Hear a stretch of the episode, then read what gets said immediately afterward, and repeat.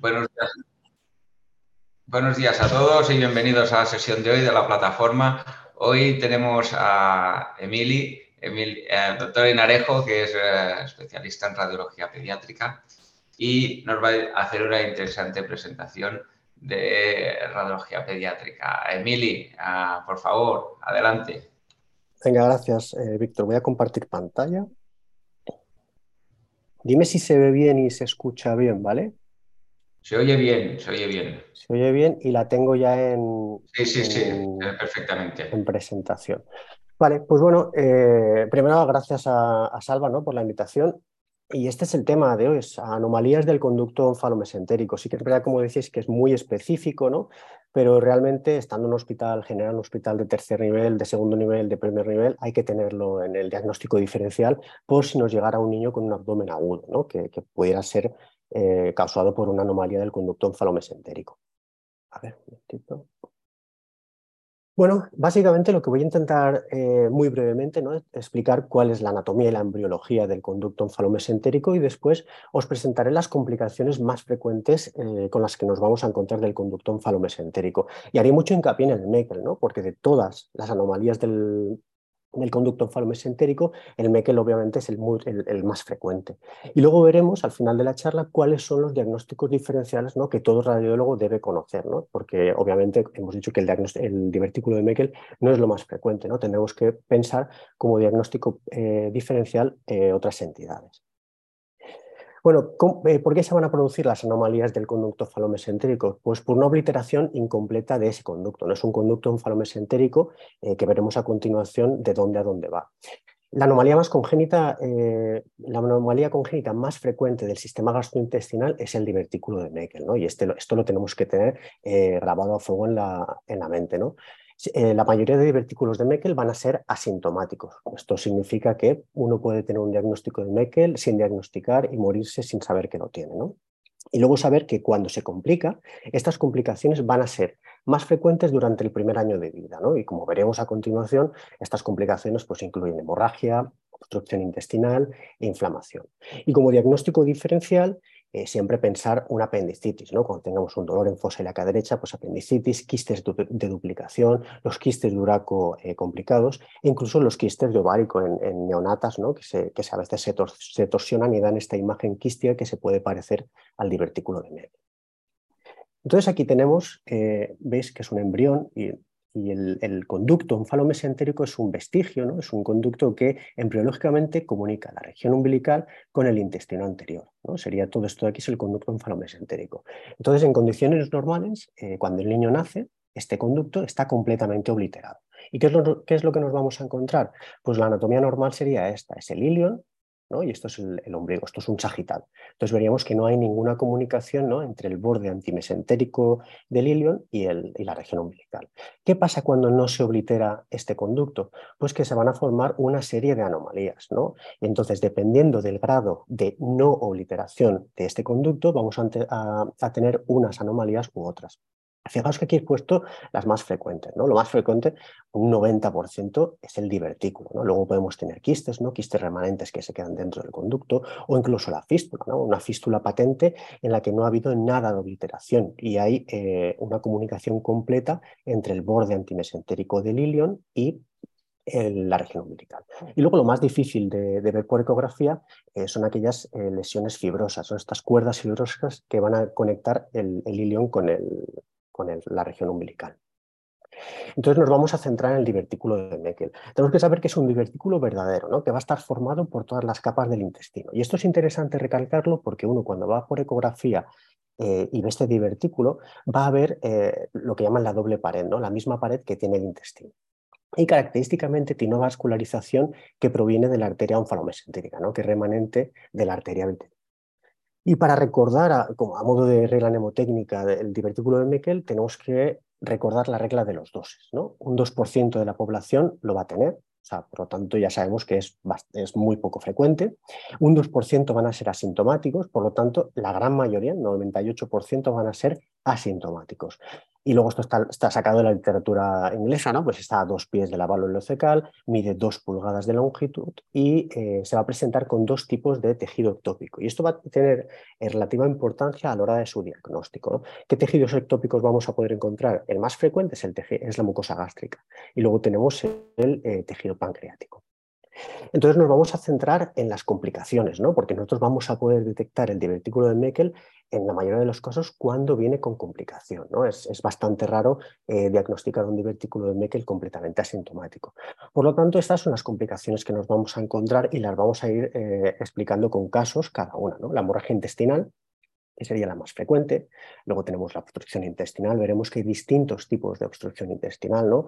Quizá lo más frecuente es cuando se produce un vólvulo, pero podemos ver niños también que se presentan en la urgencia con una invaginación debida al divertículo de Meckel. La inflamación es lo que llamaríamos la diverticulitis. Luego también en casos fatales, ¿no? Se pueden presentar estos niños con perforación, ¿no? El divertículo de Meckel completamente perforado. Luego diversas anomalías umbilicales, como veremos al final, hay que hacer el diagnóstico diferencial con los granulomas. Y luego muy raramente, y realmente esto lo voy a comentar porque lo tuvimos en San Juan de Dios, con neoplasias, ¿no? Pero conocer que las tasas de complicaciones, fijaos que van a oscilar de entre un 4 y a un 40%, ¿no? Y en el 100% de los casos la cirugía va a ser el tratamiento que hay que hacer. Muchas veces pueden resecar directamente lo que es el divertículo, ¿no? Sin llevarse parte del intestino, pero muchas veces si existe mucha inflamación que se extiende al ileum, lo que hacen es una resección intestinal, ¿no? Incluyendo al Meckel. Entonces vamos a empezar por la hemorragia gastrointestinal. Es la complicación más frecuente, ¿no? Hasta un 50% de todos los pacientes asintomáticos se van a presentar con hemorragia gastrointestinal. ¿Cómo se van a presentar? Pues son niños que tienen estas hemorragias que son muy, muy pequeñitas, ¿no? En sábana, crónicas, y esto por ejemplo, pues van a dar anemia crónica, ¿no? Los niños van a perder sangre, ¿no? Y se van a presentar con una anemia crónica, con melenas. Luego sí que es verdad que estas hemorragias pueden ser mucho más abundantes y los niños presentarse con rectorragia. Pero lo que tenemos que tener claro es que la prueba diagnóstica en estos casos siempre va a ser la gamografía marcada con tecnecio. Y característicamente aquí cobra importancia lo que habíamos dicho del tejido ectópico, ¿no? Habíamos dicho que el tejido ectópico mayoritario va a ser la mucosa gástrica. ¿Qué pasa? Que la gamografía con tecnecio va a marcar perfectamente la mucosa gástrica. Fijaos este caso, está un niño de 6 años con dolor abdominal y rectorragia. Entonces, en esta gamografía vemos la captación normal de la mucosa gástrica, a la vez que capta este tejido ectópico localizado en fosa ilíaca derecha. Claro, estas imágenes junto con una clínica muy compatible de sangrado crónico nos hacen el diagnóstico de divertículo de Meckel. Muchas veces estos nos van a venir a la ecografía para el diagnóstico de divertículo de Meckel sabiendo que tienen una anemia crónica y realmente es bastante complicado cuando un divertículo de Meckel no está complicado verlo por ecografía, pero yo creo que hay que hacerla. Luego tenemos la obstrucción, ¿no? Hemos dicho que la más frecuente era la hemorragia y lo que tenemos que pedir es una gamma y luego tenemos la obstrucción y dentro de la obstrucción es la segunda complicación más frecuente y las obstrucciones se van a deber a varias causas, ¿no? Pero lo que tenemos que recordar que es la más frecuente es el vólvulo con una hernia interna, ¿no? Y entonces esto nos tenemos que imaginar que el divertículo de Meckel tiene asociado una banda mesodiverticular y esta banda mesodiverticular va enganchada a la región umbilical. Entonces cuando el divertículo de Meckel gira en torno a sí mismo va a provocar un vólvulo, que es lo que vemos en este niño. En este niño, un niño de 9 años con una distensión abdominal bastante importante y mal estado general. Entonces a este niño directamente se le hizo una radiografía. En la radiografía ya vemos que es muy patológica, ¿no? Vemos que hay un silencio abdominal con múltiples niveles hidroaéreos y dilatación de asas, ¿no? Del intestino delgado. Entonces, justo cuando vimos la placa, lo pasamos a la ecografía. Y en la ecografía, fijaos que no conseguimos ver el divertículo de Meckel. Lo que sí que vimos fue todas las asas dilatadas con múltiples niveles hidroaéreos y una asa que nos llamó la atención localizada en el hipogastrio. Entonces, acto seguido, cuando vimos esta asa muy patológica que no se movía, pues pensamos que pudiera estar bulbulada y realmente lo que hicimos es un TAC con contraste, ¿no? Y en el TAC con contraste, fijaos que aquí vemos esta asa que estaba bastante dilatada, con las paredes con sufrimiento, y aquí esto lo orientamos como una hernia interna debido a un vólvulo. Y realmente esto es lo que había pasado, ¿no? Aquí dentro lo que tenemos es el divertículo de Meckel, que estaba asociado a una banda mesodiverticular, y lo que había pasado es que había girado sobre sí mismo, provocando un vólvulo y una obstrucción. Esta es la presentación más frecuente que nos vamos a ver en la urgencia. Luego, ojo, hay obstrucciones que también nos van a venir enmascaradas con invaginación. Fijaos, esto es un niño de 8 años con un dolor agudo en fosiliaca derecha, ¿no? Entonces, 8 años. Aquí la edad es importante. Entonces, al mirar la ecografía, vemos la típica imagen hembriana, en donut, ¿no? Que todo radiólogo cuando lo ve, pues esto es una invaginación. Y con el lineal lo que vimos es que había asas de intestino delgado marcadamente dilatadas. Entonces, uno, independientemente de la edad que tenga el niño, siempre se tiene que disponer a desinvaginar. Y en nuestro hospital, la verdad es que se hace con enema de suero, pero es igualmente válido el enema de aire. O sea, hay estudios que dicen que los dos son completamente válidos. Nosotros estamos acostumbrados a hacerlo así y nos funciona bien y por eso lo hacemos. Entonces, sondamos al niño y le metemos un enema de suero, de agua. Entonces, fijaos que esto de aquí sería el colon y todo esto de aquí negro es el agua, el suero que está empujando la cabeza de invaginación. Todo esto es el intestino, que es el intestino delgado que se encuentra dentro del colon. Aquí tenemos la cabeza invaginante, ¿no? Todo esto de aquí sería el líquido que queda en el ciego. Fijaos el ciego marcadamente dilatado por el enema que le hemos puesto, y aquí está la cabeza invaginante intentando pasar al el ilion distal. Y finalmente, esta es la imagen que queremos ver cuando estamos desinvaginando, ¿no? Que la cabeza invaginante ha pasado a través de aquí, ¿no? Y se ha desinvaginado. Y aquí lo que vemos es la válvula iliocecal, que está un poquito edematosa, y dilatación del intestino, dilatación del intestino del ilion con presencia de líquido. Entonces aquí uno puede decir que se ha desinvaginado. ¿Qué pasa? Que si esto fuera un niño pequeñito, entre los 2 meses y los 2 años de edad, pues uno se quedaría tranquilo, ¿no? Y pensaría, es una invaginación intestinal idiopática y no tengo que buscar nada más. El niño se le deja unas horas en observación y se va a casa. Pero el problema es que tiene 8 años. Entonces, en estos niños siempre tienes que buscar una causa de invaginación, ¿no? Y realmente las causas de invaginación en niños pequeños es sota, caballo, rey. No hay mucho. O sea, tienes los linfomas, leucemias, tienes los pólipos y en este caso hay que buscar un Meckel, ¿no? Y es lo que nos disponíamos a buscar. Entonces, una vez cuando se ha desinvaginado, tienes que escanear todo el abdomen de nuevo con el lineal, ¿no? Para ver que no te encuentres sorpresas, ¿no? Adenopatías, pólipos. En este caso nos encontramos esta invaginación iloileal, ¿no? Fijaos que es una invaginación iloileal, ¿no? Y veíamos como esta especie de divertículo, ¿no? Porque es una especie de divertículo metida dentro del intestino delgado. Entonces, fijaos, aquí os pongo un vídeo, un GIF, ¿no? Y realmente vemos que el intestino delgado está marcadamente distendido por el agua que le habíamos metido, pero dentro existía este divertículo. Y realmente este niño se fue a quirófano, y esto es lo que se encontraron los cirujanos, ¿no? Este es el intestino, que realmente no había isquemia, estaba preservado, pero había una invaginación del mismo divertículo hacia la luz del ilion distal, ¿no? Y entonces lo que hicieron en este caso es una resección intestinal, ¿no? Una resección intestinal que incluía la zona del divertículo. Y lo que había pasado era esto, ¿no? Teníamos un divertículo que protruía hacia afuera, pero que había arrastrado hacia adentro tanto divertículo como grasa mesentérica, ¿no? Y característicamente, ¿no? Vemos que dentro del divertículo vemos esta estructura cogénica, y esta estructura cogénica corresponde a la grasa mesentérica que se había invaginado dentro del divertículo. Más cosas de presentación. La inflamación, ¿no? Es lo que vamos a llamar la diverticulitis. Esta es menos frecuente, ¿no? Se va a presentar en un 10-20% de los pacientes, ¿no? Y unas complicaciones de la inflamación van a ser la perforación y la peritonitis. Aquí, dependiendo de dónde se vaya a localizar, dependiendo de la localización, nos puede dar el diagnóstico diferencial que tenemos que incluir, va a ser la apendicitis. Fijaos, este era un divertículo que estaba localizado en el flanco o fosiliaca izquierda. Fijaos que este es el divertículo cortado en transversal. Aquí lo que llama la atención es que es un divertículo con una base muy ancha, ¿no? Dicen que el divertículo de Meckel tiene que medir como mínimo unos 20-25 milímetros de diámetro para diagnosticarlo. Y luego tenía mucha inflamación de la grasa adyacente, ¿no? Y esto por el TAC, lo pasamos al TAC y en el TAC se veía perfectamente, era esta imagen diverticular, ¿no? Cortada en transversal, con mucha inflamación de la grasa y mucho líquido libre. Realmente aquí la fisiopatología es muy simple, ¿no? Tenemos la arteria que va a irrigar a la zona del divertículo y va a provocar una erosión, una úlcera, ¿no? Y esta úlcera va a provocar la inflamación de la grasa adyacente. Y este niño se fue a cirugía y otra vez lo que hicieron es una resección intestinal corta, ¿no? Fijaos que esto es el extremo proximal, esto es el extremo distal y cortaron por donde tenía el divertículo, ¿no? Que tenía mucha inflamación y muchos esfácelos encima.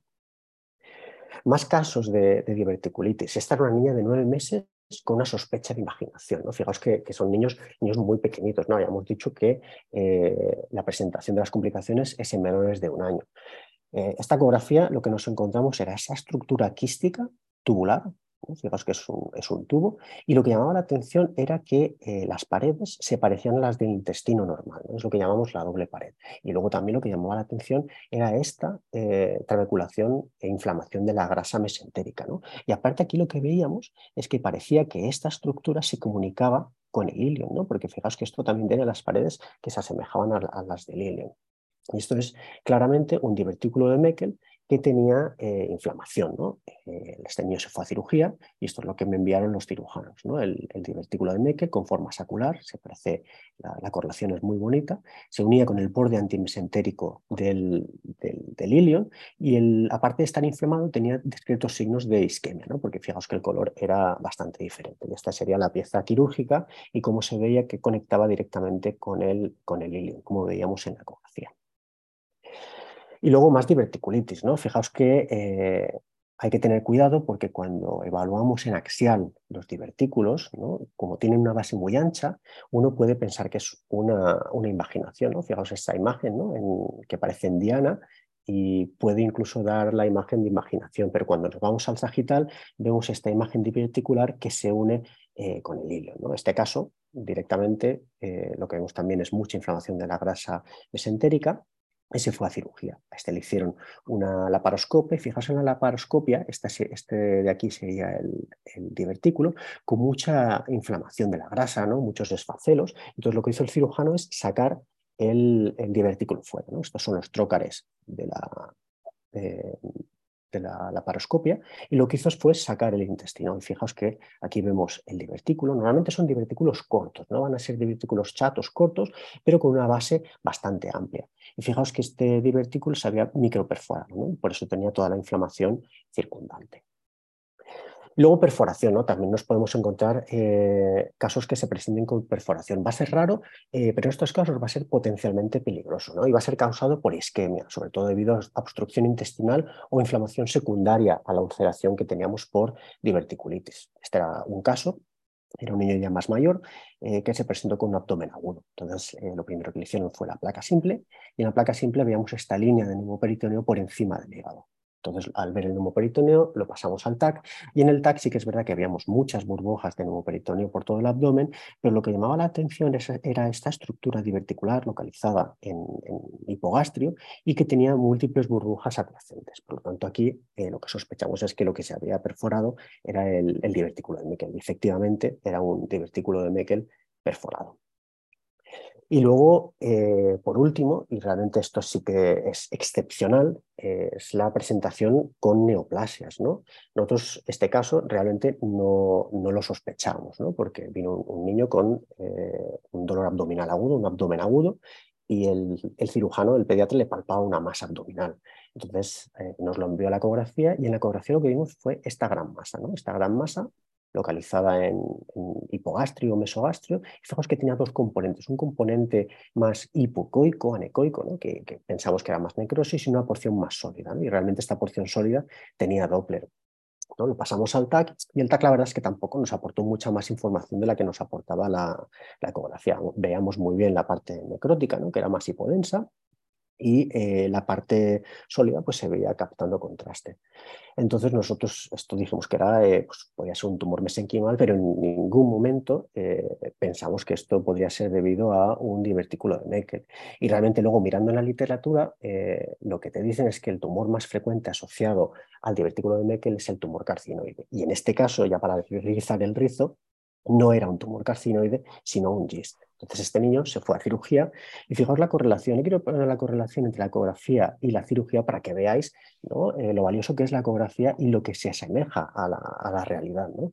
Esta es la imagen transversal del tumor, ¿no?, con las dos porciones. Una porción necrótica, que es la porción esta que vemos aquí, más bien definida, que realmente era hemorragia, y luego la porción sólida, ¿no?, que es la que teníamos más lateralmente y más nodular. Aquí vemos cómo el ilion estaba entrando y el divertículo de Meckel estaba en su interior. Y este tumor, este GIST, se había originado de las paredes del divertículo de Meckel.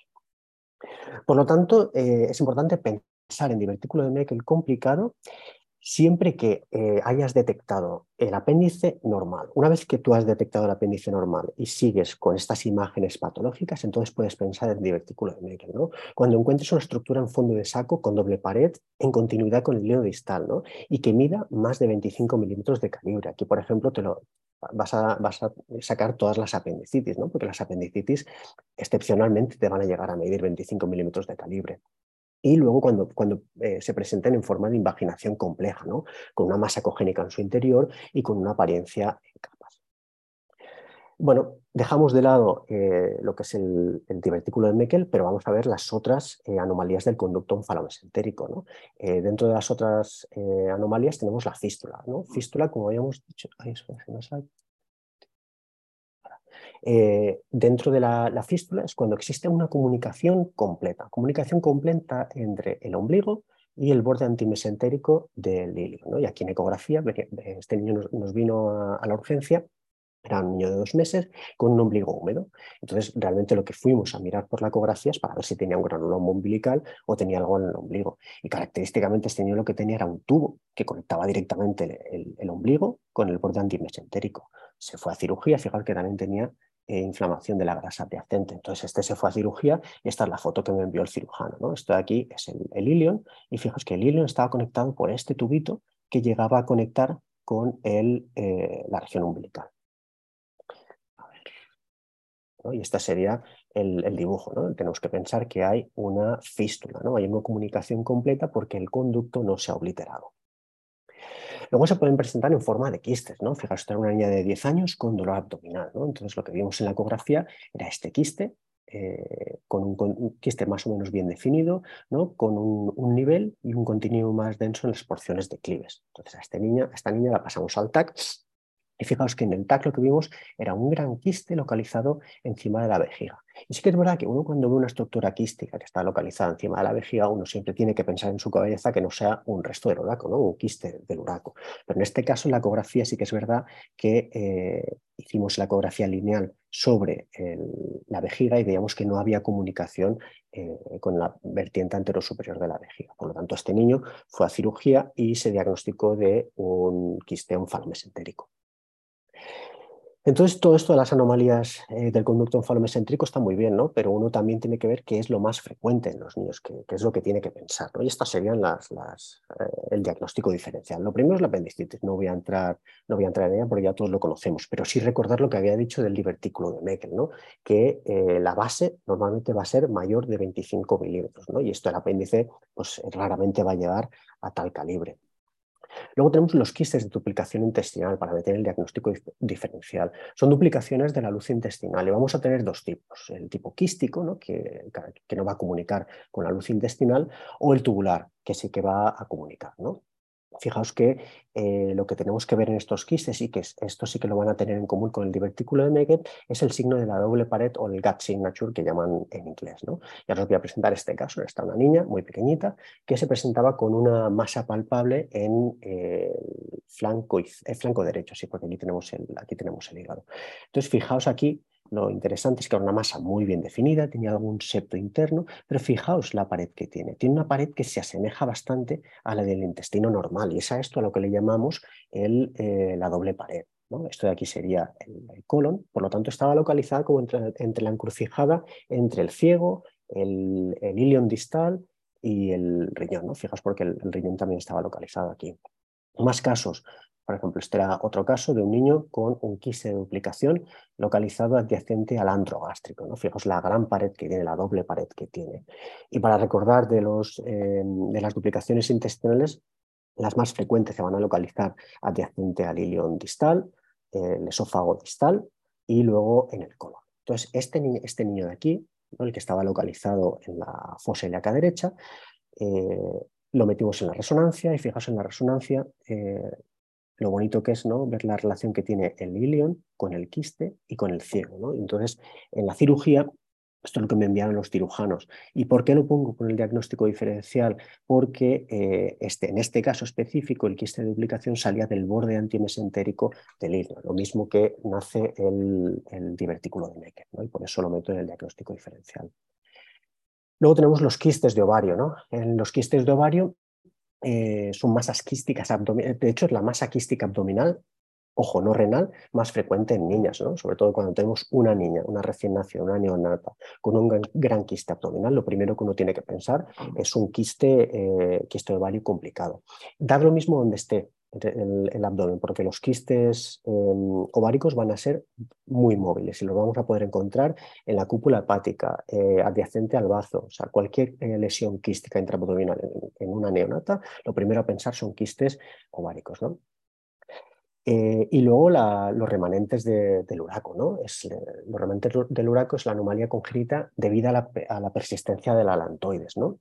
Que es una estructura que conecta la vejiga del embrión con el saco vitelino, ¿no? Entonces, fijaos, estas imágenes, estos son dos pacientes diferentes, dos lineales.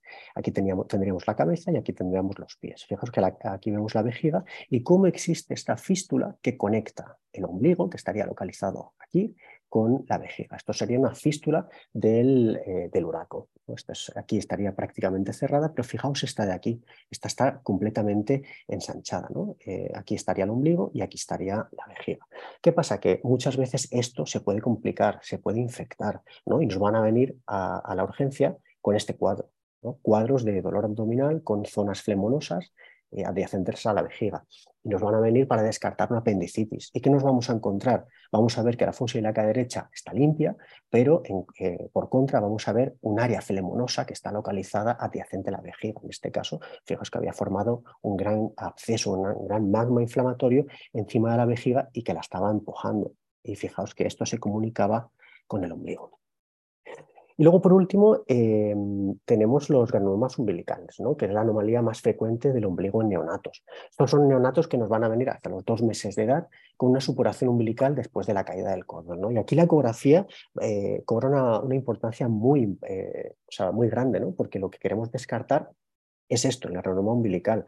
Entonces, vamos a poder descartar restos del uraco, anomalías del onfalomesentérico, y en este caso los granulomas umbilicales, ¿cómo los vamos a ver? Pues lo vamos a ver, fijaos, es un tejido hipoecoico que se dispone por debajo del ombligo. Aquí tendremos el ombligo y justo por debajo vamos a ver este tejido hipoecoico mal definido y que no llega a atravesar la musculatura abdominal. Aquí, por ejemplo, si pensáramos una fístula del uraco, pues veríamos que existe una comunicación con la vejiga, o una fístula del conducto onfalomesentérico, lo mismo, habría una fístula con el borde antimesentérico del ilion.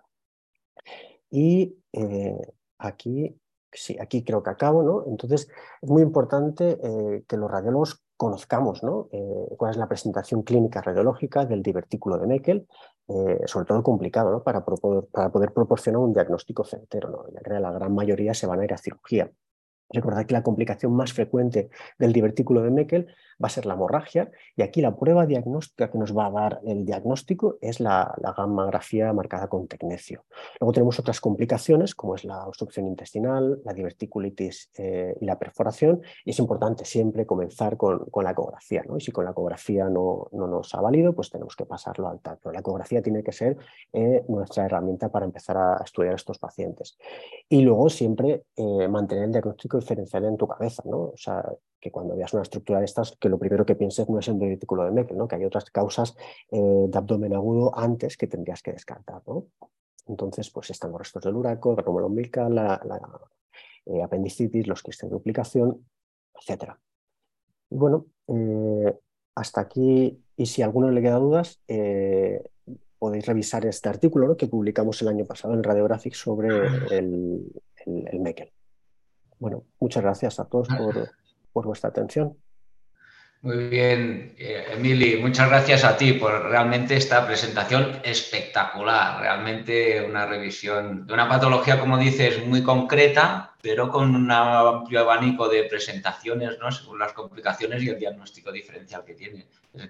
Realmente ha sido espectacular, además la correlación esta entre la imagen y la pieza anatómica, quirúrgica, que te ayuda a entenderlo y que realmente ves, como comentas, que lo que se ve en la eco es que es exactamente lo mismo que se traduce en la pieza quirúrgica. Espectacular. Felicidades, Emili. Tenemos varias preguntas en el chat.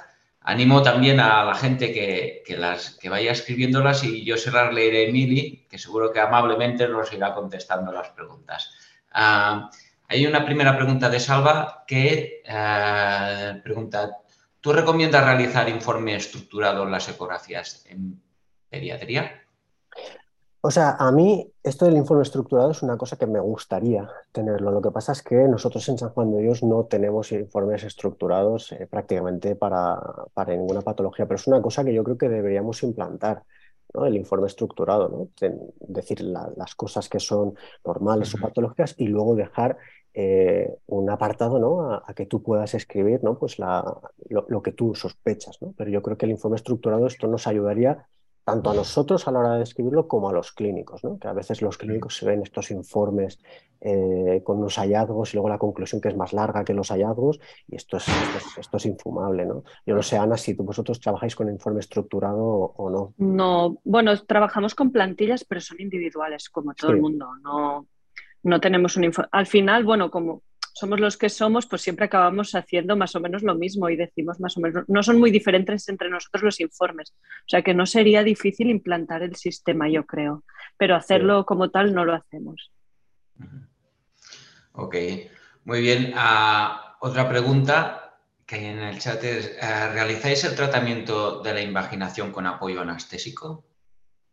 Sí, o sea, nosotros siempre que desinvaginamos lo hacemos en la sala de ecografía, ¿no? Y entonces en la sala de ecografía siempre tenemos, o sea, idealmente viene el pediatra, ¿no? Y no le hacemos anestesia general, lo que le hacemos es le ponemos midazolam intranasal, ¿no? Que esto lo relaja bastante, pero sí que es verdad que están monitorizados, ¿no? Tiene su pulso oxímetro y están monitorizados dentro de la ecografía. Entonces, ¿quién está presente dentro de la sala de ecografía? Pues como mínimo tiene que haber un pediatra, ¿no? Un pediatra que le administre el midazolam. Tenemos la enfermera. Y luego, depende de la disponibilidad, tiene que estar el cirujano o no. O sea, lo del cirujano ya no es tan importante que esté, pero sí que es verdad que una enfermera con el pediatra al menos para monitorizar al paciente es importante. O sea, es más que nada para que el niño no se demueva y que se relaje más, ¿no? Que sea mucho más fácil la exploración. Yo no sé, nosotros lo hacemos con agua, ¿no? Con enema de agua. Yo no sé en el Vallebrón que la hacen con aire, Nosotros tenemos la mitad más o menos, o ahora quizás menos de la mitad, lo hacemos con aire, entonces es en la sala de los tránsitos y viene el anestesista y lo sedan, es una sedación, pero cuando lo hacemos con agua, que la mitad del staff se está solapando, o soy yo. Bueno, cuando lo hacemos con suero es en quirófano, entonces está el anestesista, bueno, muchas veces es en quirófano y ya es un ambiente más quirúrgico con sedación y igual, pero sí, en quirófano es más fácil. Pero tenemos las dos versiones. Pero las complicaciones que tenéis son pocas, ¿no? Haciendo este mínimas. Sí, mínimas. Bueno, vaya, últimamente no hemos tenido ninguna. Que yo recuerde, ninguna. Lo más frecuente es que no puedas desinvaginar y vaya cirugía. Eso es lo más frecuente cuando lleva muchas horas de evolución, ¿no, Emili? ¿Tú qué opinas? Sí, las complicaciones están descritas el mismo porcentaje, tanto para aire como para agua, ¿no? Es la perforación. Y realmente la perforación ya te va a venir estos niños que llevan con una clínica de más de 2-3 días, ¿no? Y tú estás viendo la ecografía, estás viendo un intestino muy patológico, muy engrosado, que ya sabes que es necrótico y que va a ir sí o sí a cirugía, ¿no? O sea, pero en hablar de complicaciones del porcentaje, están descritas las mismas, tanto para ecografía como para aire. y en algunos casos directamente pasáis a cirugía sin intentar desempaginar, aunque haya muchos, haya pasado días y penséis, uy, la probabilidad es baja, siempre lo intentáis. Nosotros siempre lo intentamos, o sea, aunque lleve 2 o 3 días, siempre lo intentamos porque esto en la experiencia de los cirujanos les ayuda bastante después en la cirugía, o sea, nosotros siempre, incluso desempaginamos siempre y a cualquier edad, o sea, esto es nuestro... O sea, siempre y a cualquier edad. Eso es el consejo, ¿no? Hay que intentarlo siempre, aunque a priori pueda parecer complicado, ¿no? Pero ojo, bueno, o sea, hay que intentarlo siempre y que tengas cirugía pediátrica o un cirujano que sepas que te va a apoyar y se va a meter al quirófano. Esto también. Y hay que descartar una perforación en niños que llevan una invaginación muy evolucionada, que no tengas un neumo antes de empezar, ¿no? Exacto. Y ya está. Sí, sería la contraindicación para hacer el enema. Ok. Ya está. Perfecto. Sí. Muy bien. Pasamos a la siguiente pregunta, que Salva también pregunta sobre el uso de la ecografía con contraste en patología abdominal pediátrica. ¿Para vosotros tiene alguna utilidad? ¿Se utiliza? Hay problemas supongo, de que esté validado, ¿no? El contraste, ¿o no? Yo en ecografía con contraste no tengo experiencia. No tengo experiencia porque no la hacemos en San Juan de Dios, entonces no te puedo dar la experiencia que tengo. No sé si, Ana, vosotros hacéis ecografía con contraste. No hacemos de rutina. Hemos pedido permiso a farmacia y nos dieron en un principio para 10 pacientes, hicimos algunos y ahora hemos pedido otra vez para hacer otro en trasplantes, en la arteria del trasplante hepático, pero no lo hacemos de rutina, tampoco tenemos experiencia en esto. Se describe, ahora hay bastantes artículos, yo he leído, pero no, en enfermedad inflamatoria intestinal sí que están haciendo, pero no tengo experiencia tampoco. Es que como no está aprobado en niños, ¿no? O sea, hay ciertas indicaciones, es por uso compasivo. Entonces nos es difícil, ¿no? Nosotros directamente, a no ser que sea, es que no lo utilizamos, entonces no te podría decir. Muy bien. Después ya has mostrado, ¿no?, que la ecografía es la piedra angular, ¿no?, en la patología urgente pediátrica, pero Salva pregunta también cuáles son las indicaciones del TAC en la patología urgente pediátrica. ¿Sería siempre segunda línea o en algún caso...? O sea, para nosotros es segunda línea, ¿no? O sea, siempre vamos a empezar por la ecografía, ¿no? Y dependiendo de los hallazgos, ¿no? Si ya con esto tienes el diagnóstico, ¿no? Como esta niña de 9 meses que había presentado, son niños muy pequeños que sabes que el TAC no te va a dar más información. Obviamente si tienes, como el caso este del tumor, ¿no? Un niño más mayorcito, ¿no? Que ves una tumoración, pues aquí sí que va muy bien, ¿no? O un TAC o una resonancia, ¿no? Si no lo tienes que dormir. Pero yo creo que el TAC... Quiero decir, tampoco me gusta ponerlo como segunda línea, es complementario, ¿no? Porque va a depender mucho de los casos. Muy bien. Y otra técnica menos accesible es la PTRM. ¿Tiene alguna indicación, crees, o en la patología abdominal pediátrica? O sea, en la patología abdominal pediátrica sí que tiene utilidad. En el diagnóstico del Meckel yo creo que sería matar moscas a cañonazos. O sea, cuando tienes una prueba que tienes la ecografía, que la puedes hacer muy fácilmente y rápida, es lo que tienes que utilizar. Si me preguntas si tiene uso el PTRM, muchísimo, ¿no? Tiene muchísimo uso, pero no en el diagnóstico del divertículo de Meckel. Ok. Y una pregunta ya clásica es la utilidad de la inteligencia artificial. En este caso, en la patología abdominal pediátrica. ¿Crees tú que puede ayudarnos en el manejo de estos pacientes? Hombre, a mí me encantaría que nos ayudara a manejar a estos pacientes, ¿no? O sea, todo lo que sea información nueva que nos permita clasificar a los pacientes, ¿no? E incluso por grados o por diagnósticos, o sea, yo estaría encantado de que tuviéramos una herramienta de la inteligencia artificial. Ahora mismo yo no sé si existe o no, ¿no? Sí que es verdad que en pediatría existe sobre todo en placa simple, ¿no? En placa, en TAC, en lesiones pulmonares, en consolidaciones sí que tenemos esta herramienta de inteligencia artificial o incluso en las edades óseas, pero en la patología abdominal como tal, no, estamos trabajando sobre todo en radiómica de tumores, ¿no? Tumores óseos, tumores sólidos intraabdominales, pero no en patología urgente intraabdominal, ¿no? Son cosas muy, muy específicas, ¿no? Ahora, por ejemplo, lo que sí que estamos estudiando es lo que te he dicho, la radiómica de los tumores sólidos. Muy bien, muy interesante. La última pregunta es una pregunta más abierta, que seguro que podéis contestar los dos. ¿Cuáles son los retos de futuro en la radiología pediátrica abdominal? ¿Cómo lo veis? Va, Ana. Dale. Ana. Bueno, para mí un reto es esto que comentabais del PTRM. En toda la oncología pediátrica, o sea, lo estamos esperando. Este sería el reto principal. Y después, bueno, no se me ocurre mucho más, pero el PTRM es el siguiente paso, yo creo. Sí, sí, porque al final, sí, en la oncología abdominal, ¿no? Y en la oncología en general, ¿no? Sabes que no vas a irradiar, ¿no? Y, exacto, y nos va a dar una información brutal, ¿no? Pero yo, retos futuros, lo que sí que incidiría es en el uso de la ecografía. O sea, uso de la ecografía en el abdomen, o sea, para todo, o sea, para todo.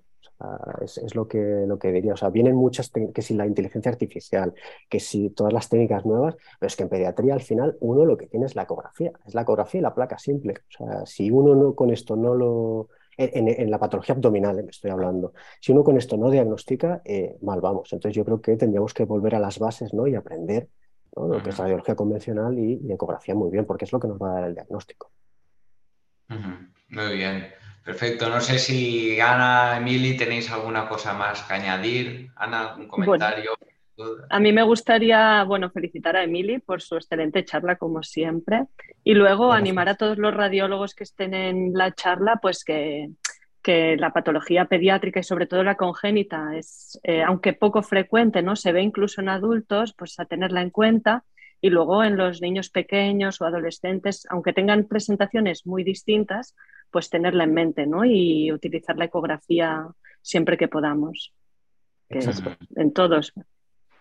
Muy bien, no tenerle miedo, ¿no? No, exacto, no tenerle miedo al paciente pediátrico y a la eco.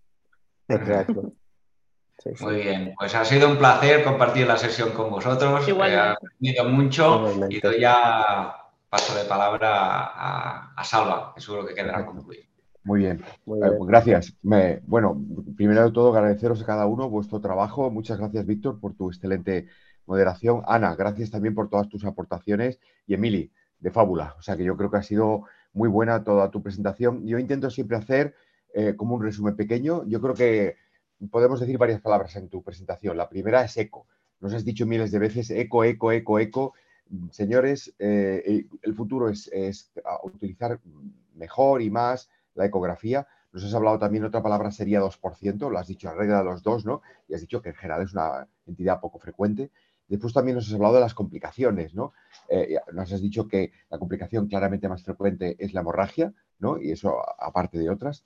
Y después nos has hablado del diagnóstico diferencial. Nos has dicho, sobre todo vamos a pensar en el Meckel una vez veamos el apéndice normal. Y después nos has dicho otra serie de diagnóstico diferencial diferente. Pero fundamentalmente lo que nos has hecho es pensar en la patología del divertículo de Meckel y fundamentalmente pensar que lo correcto es hacer ecografía. No sé si te parece bien este pequeño resumen. Lo has hecho perfecto. Muy bien. Oye, Emili, pues muchísimas gracias. Yo creo que os cojo la palabra a los dos y durante el siguiente año y lo siguiente vamos a contar con vosotros como expertos para que nos ayudéis a conocer mejor toda la patología abdominal pediátrica. Y sin más recordar a la audiencia que el lunes tenemos una sesión sobre imagen de la pancreatitis aguda por la doctora Yedó Cabedo. Estáis invitados y sin más os deseo a todos un buen viernes, un buen fin de semana. Gracias, Emili, gracias, Ana, gracias, Víctor. Bueno, cuidaros mucho y estamos en contacto. Un saludo. Hasta luego. Vale. Adiós, gracias. Chao, gracias.